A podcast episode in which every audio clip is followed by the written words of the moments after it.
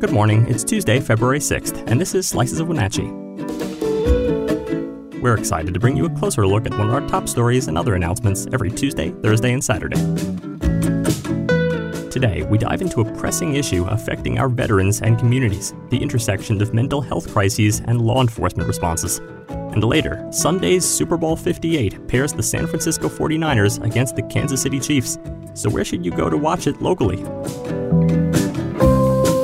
Before we begin, have you joined NABUR yet?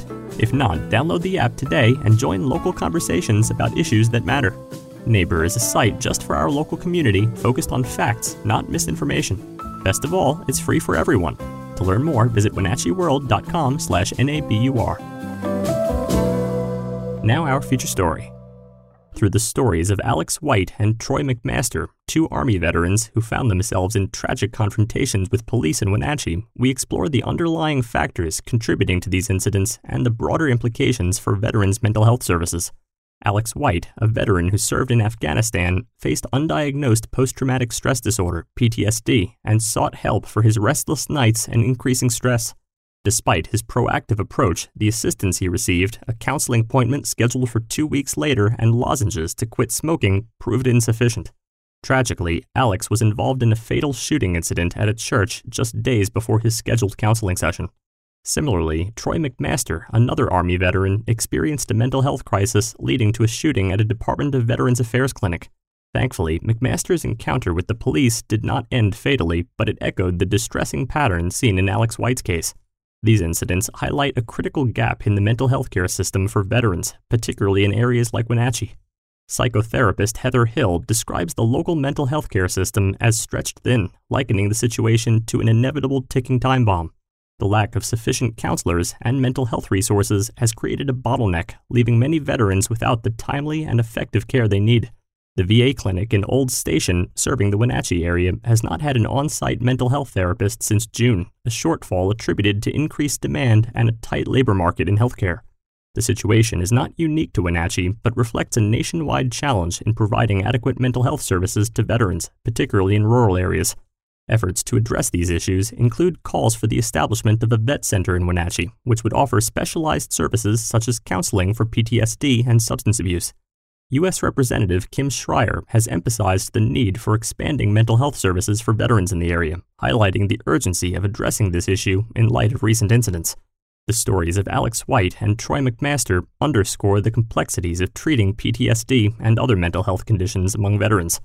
They also point to the need for systemic change to ensure veterans receive the support and care they deserve, ideally preventing future tragedies.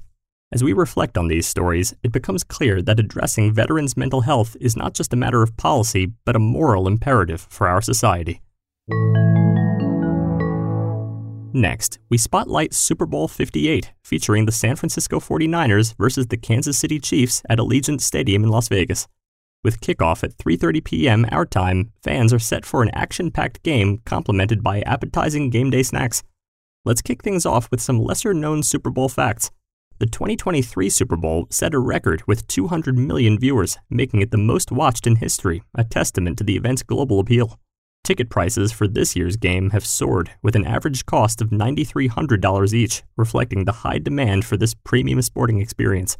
Allegiant Stadium, boasting a 65,000 person capacity, is the chosen arena for this year's spectacle, promising fans an unforgettable experience. The halftime show will star Usher, continuing the tradition of memorable performances by world renowned artists. On the field, the San Francisco 49ers and the Kansas City Chiefs both bring a storied history to the game. The 49ers have five Super Bowl titles in their 78 year history, while the Chiefs have won three Super Bowls in 64 years. This year, both teams aim to etch another victory into their legacies. For those of you looking to watch the game amidst a lively crowd, venues like Side Chick Sports Bar, Joe's Sports Bar and Grill, Buzz Inn Steakhouse and Lounge, Rail Station and Alehouse, and Applebee's Grill and Bar in Wenatchee will be broadcasting the event live. These spots offer a perfect setting for fans to come together and share in the excitement of the game. Thanks for listening. For more information about all the stories you heard today, visit WenatcheeWorld.com. The Wenatchee World has been engaging, informing, and inspiring North Central Washington communities since 1905. We encourage you to subscribe today to keep your heart and mind connected to what matters most in North Central Washington.